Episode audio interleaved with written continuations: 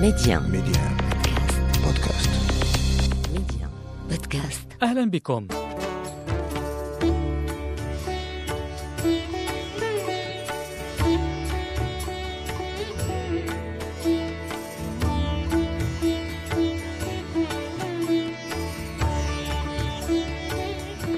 نواصل اليوم حديثنا عن الهندوسية وعن تعاليمها لمحاولة فهم هذه الديانة الوضعية وكيف جعلت من الصيام أحد شعائرها. غير أن صيام الهندوس وكما سنكتشف خلال هذا العدد اختياري حينا وانتحاري حينا آخر وذلك تبعا للطبقة التي ينتمي إليها المتعبد.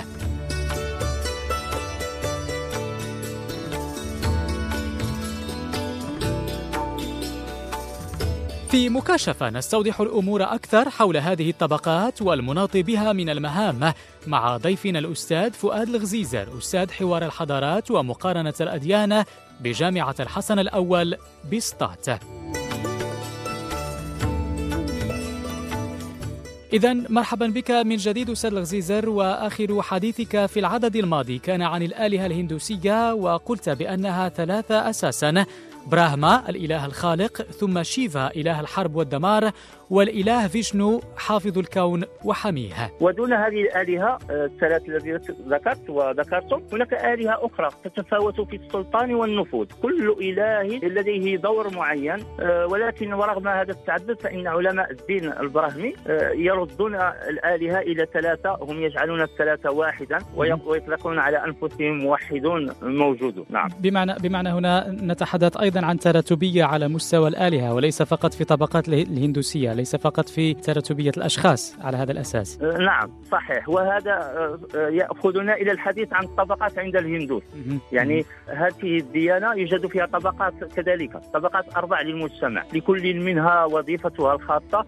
فأول ما يلاحظه الباحث في يعني الباحث في الجانب التشريعي كما جاءت به أسفار الفيدا المقدسة عند البراهمة قيامهم يعني على التفرقة بين الناس. ورفضها مبدأ المساواة وتشددها المفرط في الحفاظ على نظام الطبقات وعدم السماح بالامتزاج والتقارب بين هذه الطبقات وضرورة الالتزام بالاختصاصات والوظائف الخاصة بكل طبقة وانتقال هذه الاختصاصات والوظائف عبر أجيال يعني بطريقة وراثة وراثة الأبناء عن الآباء وليس بأي طريقة آخر. آه نذكر مثلا أساس هذه التفرقة أو هذه الطبقات ما تزعمه أسفارهم أن براهما وهو الإله الخالق يعني قد صدرت عنه جميع طبقات الناس يعني ولدت منه جميع الطبقات.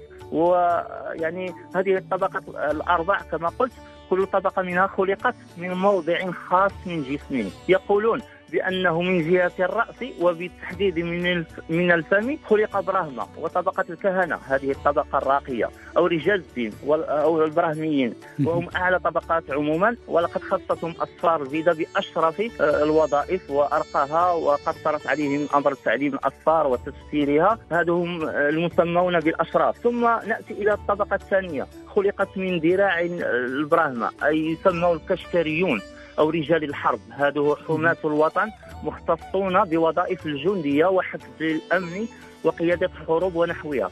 ثم الطبقة الثالثة آه، ولدت من فخذ إبراهيم. خلقت أو تسمى بالويشيا وهم طبقة التجار والصناع والزراع مختصون بالفلاحة والزراعة والتجارة والبيع والشراء.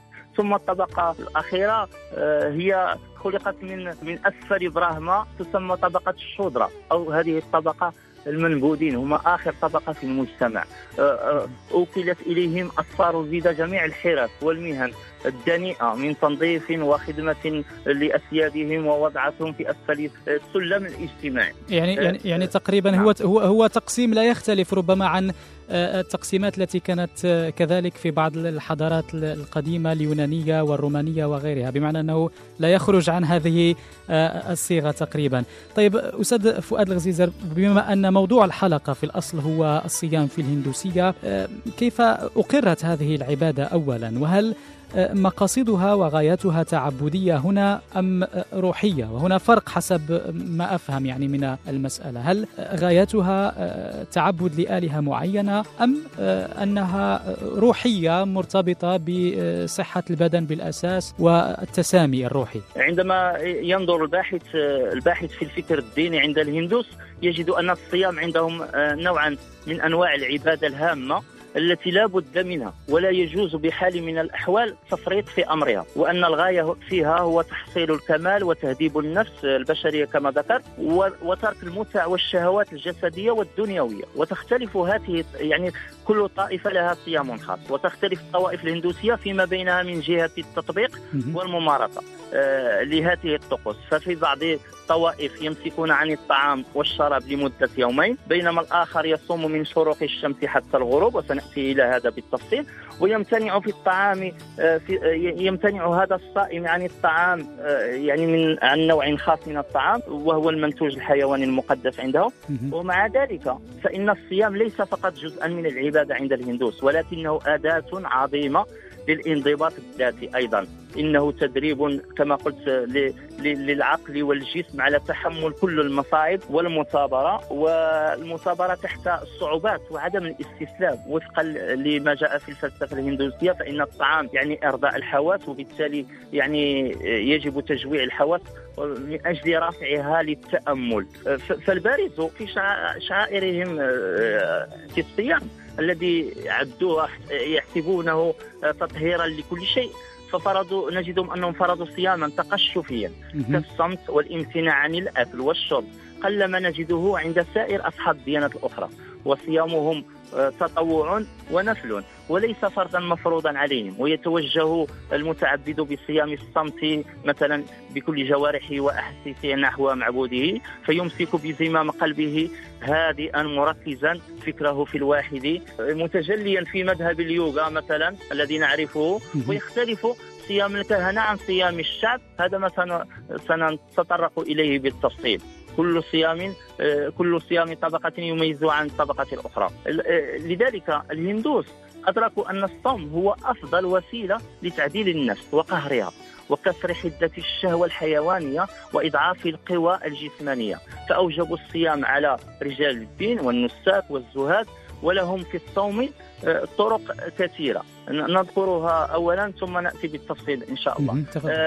منها ترك الطعام والشراب ليلا ونهارا بدون إفطار لأيام غير محدودة ومنها يعني منها اجتناب آه، الغلات دون الماء واللبن بقدر الحاجة. ومنها أن يأكلوا أياما في الظهيرة فقط ومنها آه، صوم آخر أن يأكلوا بعد غروب الشمس مرة واحدة فقط. وقد توجد جماعات أخرى من الزهاد والنسك في في الغابات. توجد في الغابات وجبال الهيمالايا وهم يصومون ولا يفطرون أبدا إلا بنبات خاص يعصر في حلقهم فيبقون على قيد الحياة يعني ولا يزالون على هذه الحالة حتى يموتوا. أما عامة الناس هذا بالنسبة للزهاد والنساك والطبقة الطبقة العليا أما عامة الناس فعندهم أيام الصوم محدودة مثل أن يعين شخص لنفسه أن يصوم يوما يوم كذا واليوم العاشر والحادي عشر المشهور عندهم من كل شهر قمري وأيام مولد كريشنا هذا وراما وبراهما هذه الآلهة عندهم ووقت كسوف الشمس والقمر ويوم النصر على أعدائهم مثلا يصومون يوم النصر هذا يوم النصر اسمه راما يعني وليس عينا واجبا عليهم وإنما هو من التطوع. طيب. إذا يعني المبدأ الأساس نجده في في في الهندوسية هو موجود في الأيروفيدا هذا النظام آه، النظام الطبقي التقليدي أو النظام الطبي التقليدي في الهند. هذا النظام الطبي التقليدي في الهند الذي نشأ منذ أربعة آلاف سنة. يرى هذا النظام الطبي التقليدي بأن السبب الأساسي للعديد من الأمراض هو تراكم المواد السامة في الجهاز الهضمي. لذلك يجب تطهير تطهيرها بشكل منتظم للمواد السامه عن طريق الصيام. هذا الصيام يحافظ على صحة الصدر فتستريح الأعضاء الهضمية ويتم تطهير جميع آليات الجسم وتصحيحها. فالصيام التام حسب هذا النظام الطبي التقليدي آه، مفيد للصحة كما أن تناول عصير الليمون آه، آه، الصيام وتناول عصير الليمون الدافئ خلال فترة الصيام من أجل منع انتفاخ البطن نظرا لأن الجسم الإنسان كما أوضح آيروفيدا هذا النظام التقليدي يتكون من 80% من السوائل و20% من الصلب مثل الأرض. وهذه الأشياء تؤثر على قوة الجاذبية للقمر على محتويات السائل في الجسم. هذا يسبب اختلالات عاطفية في الجسم مما يجعل بعض الناس يعني متوترة وسريعة الانفعال. فالصوم يعمل كترياق أو كعلاج لأنه يقلل من محتوى الأحماض الموجودة في الجسم مما يساعد الناس على الحفاظ على سلامتهم. هذا يأخذنا إلى الحديث عن أنواع الصيام في الهندوسية. سنتطرق لهذا الجانب أستاذي العزيز لكن في العدد المقبل بحول الله بحكم أننا استوفينا زمن الحلقة. ممتن لك سيدي الفاضل على كل هذه التوضيحات وممتن أيضا لمستمعينا على المتابعة في أمان الله. Medi1. Medi1. بودكاست. Medi1. بودكاست.